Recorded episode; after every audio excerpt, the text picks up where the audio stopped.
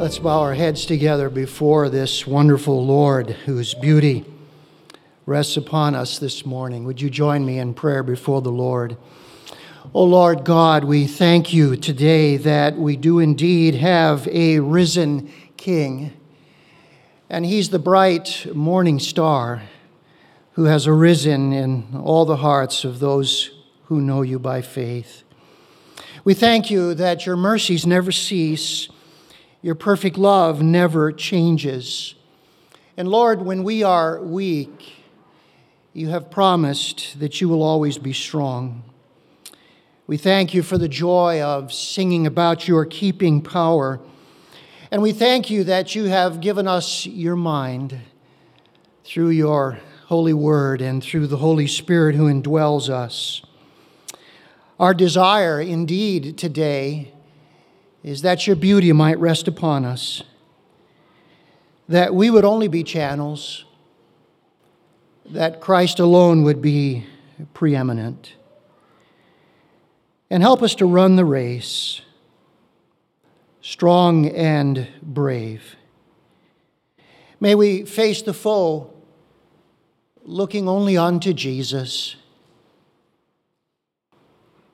Him exalting self abasing, we know this is victory. In his gracious and loving and wonderful name we pray. Amen. If you've had a chance to read my Bethel Matters article this week, you know that I've used the analogy of a turtle on a fence post and if you have ever seen a turtle sitting on a fence post, one thing you know immediately it didn't get there by itself. And as I come to this day, uh, it's very much the way that I feel this morning. Uh, the Lord, in His goodness and graciousness, has sent to me all the people that I've so desperately needed to help me try to stay on the fence post. And obviously, um, Ellen is chief amongst those. I, I was a single pastor for three years. And after three years, the Lord knew that was enough. I was in trouble by myself, and I needed someone to come and rescue me. And in the Lord's goodness, He sent Ellen to me. And she has been a wonderful wife and a wonderful pastor's wife. And I'm just so grateful for these 32 years that we have had together. And then I'm so thankful for Pastor Hank and Ann. When you come to a church and you receive colleagues, you're grateful for those colleagues, but when they become dear friends of yours, you know that you are blessed indeed. And I know you've heard me say before, but it's true. I, I, feel like one of the reasons the Lord sent me up here was so I could just learn from Pastor Hank. And uh, Ann has certainly been a big part of that. And uh, we just feel so blessed to have such dear, dear friends who have been our colleagues here at Bethel. Uh, and then I, I think of our staff. Um, all three of our staff members uh, ha- were hired after I came uh, Becky, Julie, and Chris. And um, in many ways, I almost feel as though I, I, really didn't have a part of that. It just seemed as though the Lord sent them to us. And uh, the congregation recognized that they were God's gift to this church. And as I think about what Bethel means in our community and the ministry we have, I know much of it is because of the staff that God has brought here. And then, as I think of our elders, um, it was uh, a blessing to see uh, Pastor John Piper in the little video clip. And at the last conference that we were at just in April, um, he was interviewed over his 40 plus years in ministry. And one of the things he said was, Make friends of your elders. And as I sat there, I, I just rejoiced in my heart because the elders here have offered me their friendship. And they have been a, a tremendous blessing in so many ways that I could not uh, take time to share. But Pastor Hank and I often said to each other, we could not pastor this church without the elders. And I'm so grateful that God has raised them up in this congregation. And then just you as a congregation, uh, your, your love, your support, uh, the generosity of your time, your gifts, and, and your resources. Uh, Ellen and I realize how blessed we have been to be a part of a congregation like this. What other church could you, could you say to the children's director and the music director, uh, VBS is like a, a, a, week of vacation for me? Uh, what, other church could you say that in? Uh, that it's just such an inspiring, inspiring time as you see the whole church, from the older all the way down to the younger, working together to serve the Lord and to give our lives in grateful devotion and ministry to Him. And so it's been a great, great blessing for us. So, for all of you, uh, thank you so much that this analogy really rings true. Thank you for helping me be that turtle, balancing myself on that fence post. Well, this morning, as we turn to God's Word, I, would like to begin with a question I want you to consider. And the question is this How would you finish the following statement? I would be satisfied if. How do you think many people would finish this statement? I would be satisfied if if I had more money, if I had a newer car, if I had a nicer house, if I had a boyfriend, if I had a girlfriend. I would be satisfied if I was married.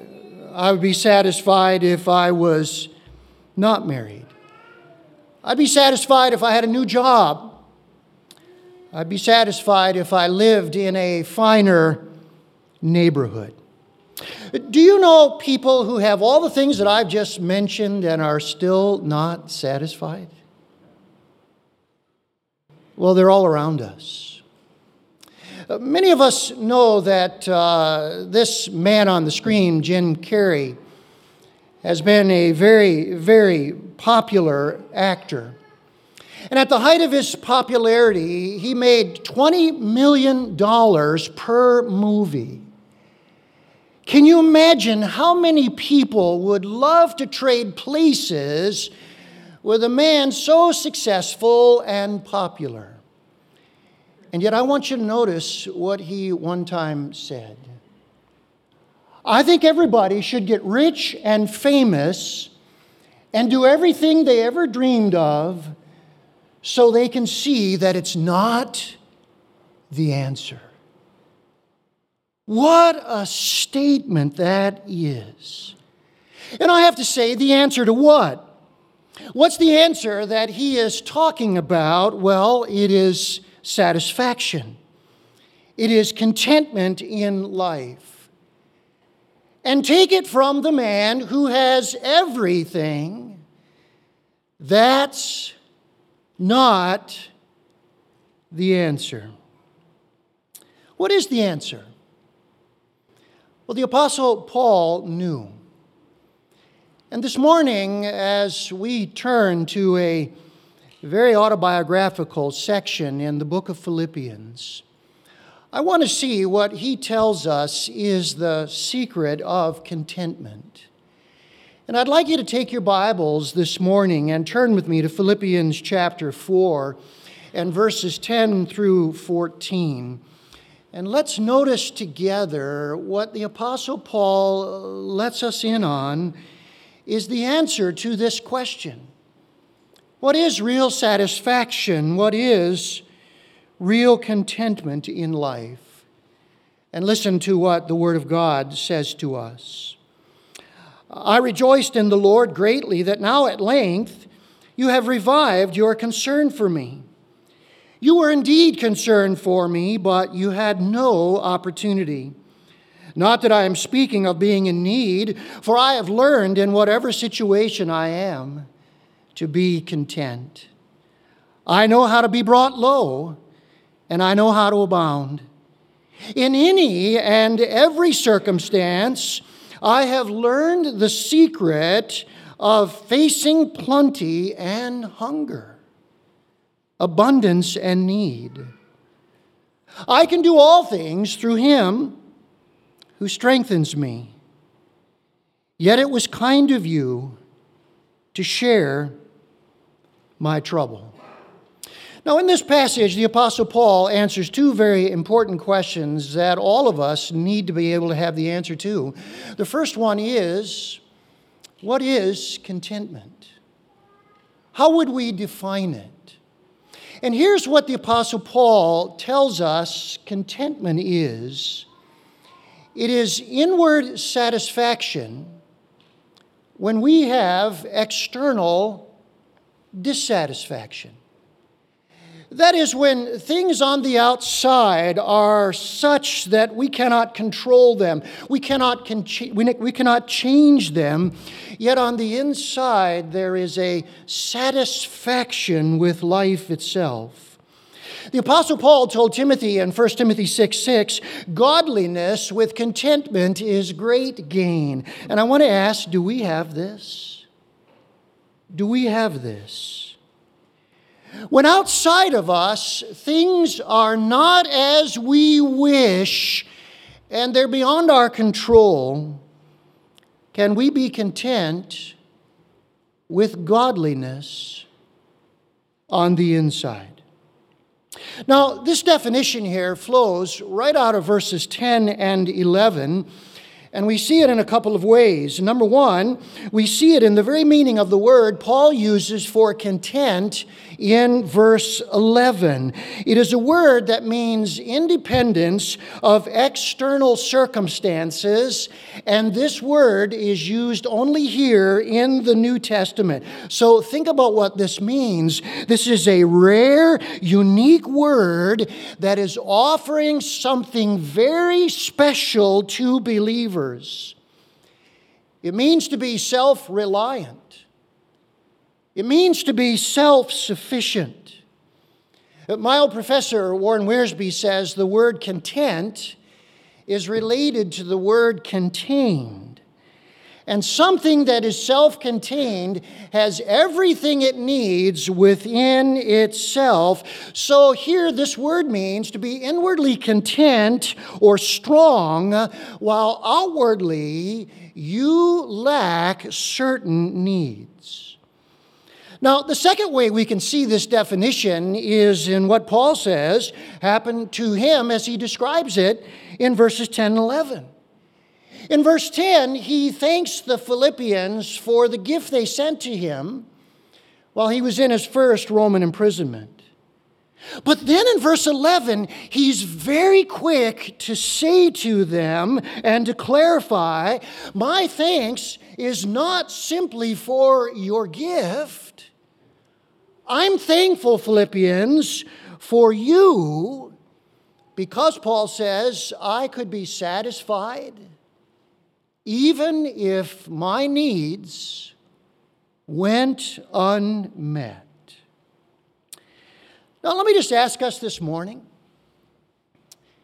as we think about this definition, what does this mean for us in practical terms?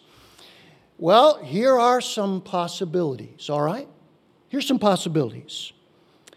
You'd like clothes from Hollister but you only have a Walmart budget. And that's okay with you. Or you'd like to dine at Red Lobster,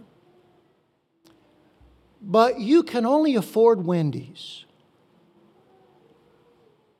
And you're happy. Uh, you'd like to have a, a, a new set of wheels to drive around Marquette Inn or Marquette County Inn, but you drive the old jalopy that you can afford. And you're content. Or you'd love to have a hot tub just to relax in and enjoy but you would have to spend your offering money to get it. And so, you live without it. Now, these are just a few possibilities. I, am sure that we could come up with many, many more. But here is the problem that we have as we face this definition of contentment. One of my old profs, Tom Constable, said contentment is not a natural gift. And all God's people said, Yeah. We are not naturally like this. As a matter of fact, we all know we are the opposite of this. And so, what's the key? What is the secret to living life this way? Well, that's the second question that Paul answers. Because he lets us in in his own secret. And so, in addition to this question of what is contentment, perhaps the most important one is how do we become content? And Paul gives to us three very, very helpful answers. I want you to notice the first one. First thing he says is we have to learn it through life's hard knocks. What this tells me is you can't sit in a classroom and learn contentment. You can't listen to somebody describe what it means to be content, take down notes, take a test, and say, I'm now content. Twice in this text, Paul says he learned contentment the hard way, and he uses two different words for the word learned. When he says, I have learned in verse 11, that is a word that means learning through practice or experience. And then in verse 12, when he says, I have learned the secret, it means I have been initiated. I've been instructed in this. Interestingly, that expression was used of the mystery religions of Paul's day, where people would learn the secret knowledge of the particular mystery uh, religion. And what would happen is converts would go through an initiation process where they would learn the secrets to the mystery religion. Here's what Paul says Paul says our initiation process is the hard knocks of life. For Paul, it was not enough food in prison. I'm sure you noticed in verse 12, he says, There were times in this prison where I was hungry. Now, here's what we need to know about the Roman prison system prisoners had to obtain their own food. Since Paul could not work, he had to be given money in order to buy food. There were times when the money did not come in, he went without food. Can you believe this? The great apostle Paul starved.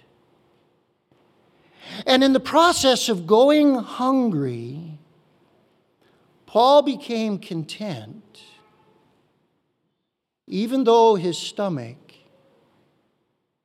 still ached. When I met Ellen, one of the qualities that impressed me about her the most was how content she was. And I knew that when I got married, I, I would need to have a wife who was content because pastors' wives have to sacrifice a great deal. And if they cannot learn to accept the sacrifices that come with being married to a pastor, they can either break or make his ministry. And so I was very attracted to Ellen's contentment. What I learned the more I got to know her was her contentment was won through struggle. If you know her story, you know that her goal in life was to be a, a wife and a mother. She saw her two best friends get married, and it wasn't happening for her. And finally, she reached a point where she thought to herself, it's not going to happen at all. And this is what she said to the Lord She said, Lord, if this is what you want for me, I will be content. And she focused on her ministry at church, teaching children, singing in the choir. She focused on her job at the Christian bookstore where she was so helpful to so many people.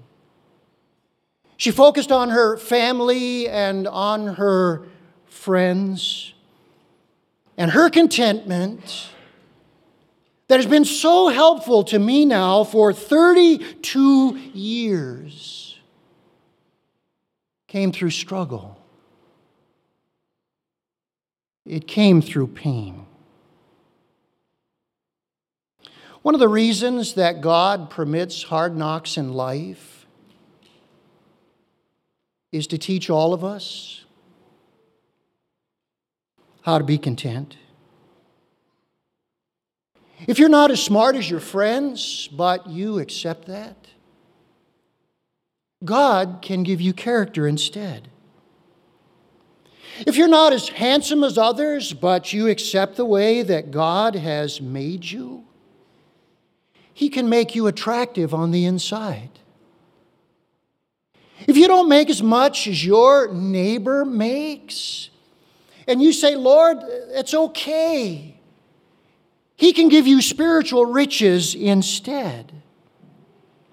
And if you're not as athletic as somebody else is, and you don't make the team, God can use you on His team. And contentment is learned as you accept the hard knocks of your life. Notice with me the second answer that Paul gives to us. If we're going to learn to be content, we have to value it as a source of strength. See, we have to see contentment as something that will give us a strength that will take us through the hard times of life. And now, as we look at this text, we come to this famous verse that all of us have memorized. And I want you to read it with me this morning. It is Philippians 4 and verse 13. And let's say it together, though most of us know it by heart. Would you read it with me? I can do all things through him who strengthens me. And all God's people said, now, you know, this verse is often misunderstood. You see, we quote it to mean our activities. And so we say, I can have power to pass the exam. I can have the strength to give the speech, even though I'm very nervous. I can have skill to play the sport. And I don't want to discount those as applications. But that's not what this verse means in context. In context, here's what the verse means strength to be satisfied despite our hardships. That's what it means strength, power to be satisfied despite our hardships. I love the way one translator has translated this I can face all conditions, regardless of what happens, and still be content. By the way, doesn't that just sound appealing to you? I mean, it does to me. My heart responds to this. I think I would like that. Because there are a lot of things in this world that disappoint us, aren't there? There are. One of my favorite statements from Charles Spurgeon is this statement that he made giving advice to young pastors. And look at what he said Be not surprised when people fail you. It's a failing world. And there are so many ways we all know in which we're let down, frustrated, dissatisfied. And I say to myself, You mean to tell me there's something that I can have that keeps me satisfied anyway? There is something that the Lord offers to me that is independent of this failing world. When I don't get what I want, I can still be at peace and say, I am fine. Where can I get this? Tell me where I can find it. And we don't have to go anywhere. Because if we know the Lord Jesus Christ, He lives within us. And so, Paul's third answer is receive it through Christ in us. You see, the second half of this famous verse, I can do all things through him who strengthens me, is saying that Jesus will make us content. It's interesting, the word strengthen here is actually a compound word. It means to be in strengthened and it carries the meaning of infuse strength into. You'll notice in this text that, that Paul, as is often true of him, cannot think of himself apart from the Lord. He begins verse 10 by saying, I rejoiced in the Lord. Paul is describing there his union with the Lord. Now he comes back to it and he says, I can have the strength to be content in all of life's hardships because I'm united to Christ and he in strengthens me. He infuses strength in me. And when we love Jesus this much and live close to him, he will infuse His strength, strength of soul, strength of purpose. We won't be overwhelmed. We won't be angry. We won't be miserable. We won't be without hope because we can do all things through Christ who strengthens us. You know, I don't think I could do any better in explaining this than to share with you the signature song of a well known singer who gave up wealth and fame to sing for many, many years for the Lord. And he wrote his signature song at 20 years of age. You all know this man, George Beverly Shea. Billy Graham always said, He's my favorite singer. He was always the last one to sing before Billy Graham preached. And the signature song that he wrote the music to, taking the poem and writing the music to it, is the song that he sang more than any other. And you know these words. I'd rather have Jesus than silver or gold. I'd rather be His than have riches untold. I'd rather have Jesus than houses or lands. I'd rather be led by his nail pierced hand than to be the king of a vast domain or be held in sin's dread sway. I'd rather have Jesus than anything this world affords today. And when Jesus means this much to us, He'll make us content. He's the answer, amen? He's always, always the answer. Let's bow together, shall we, and thank Him.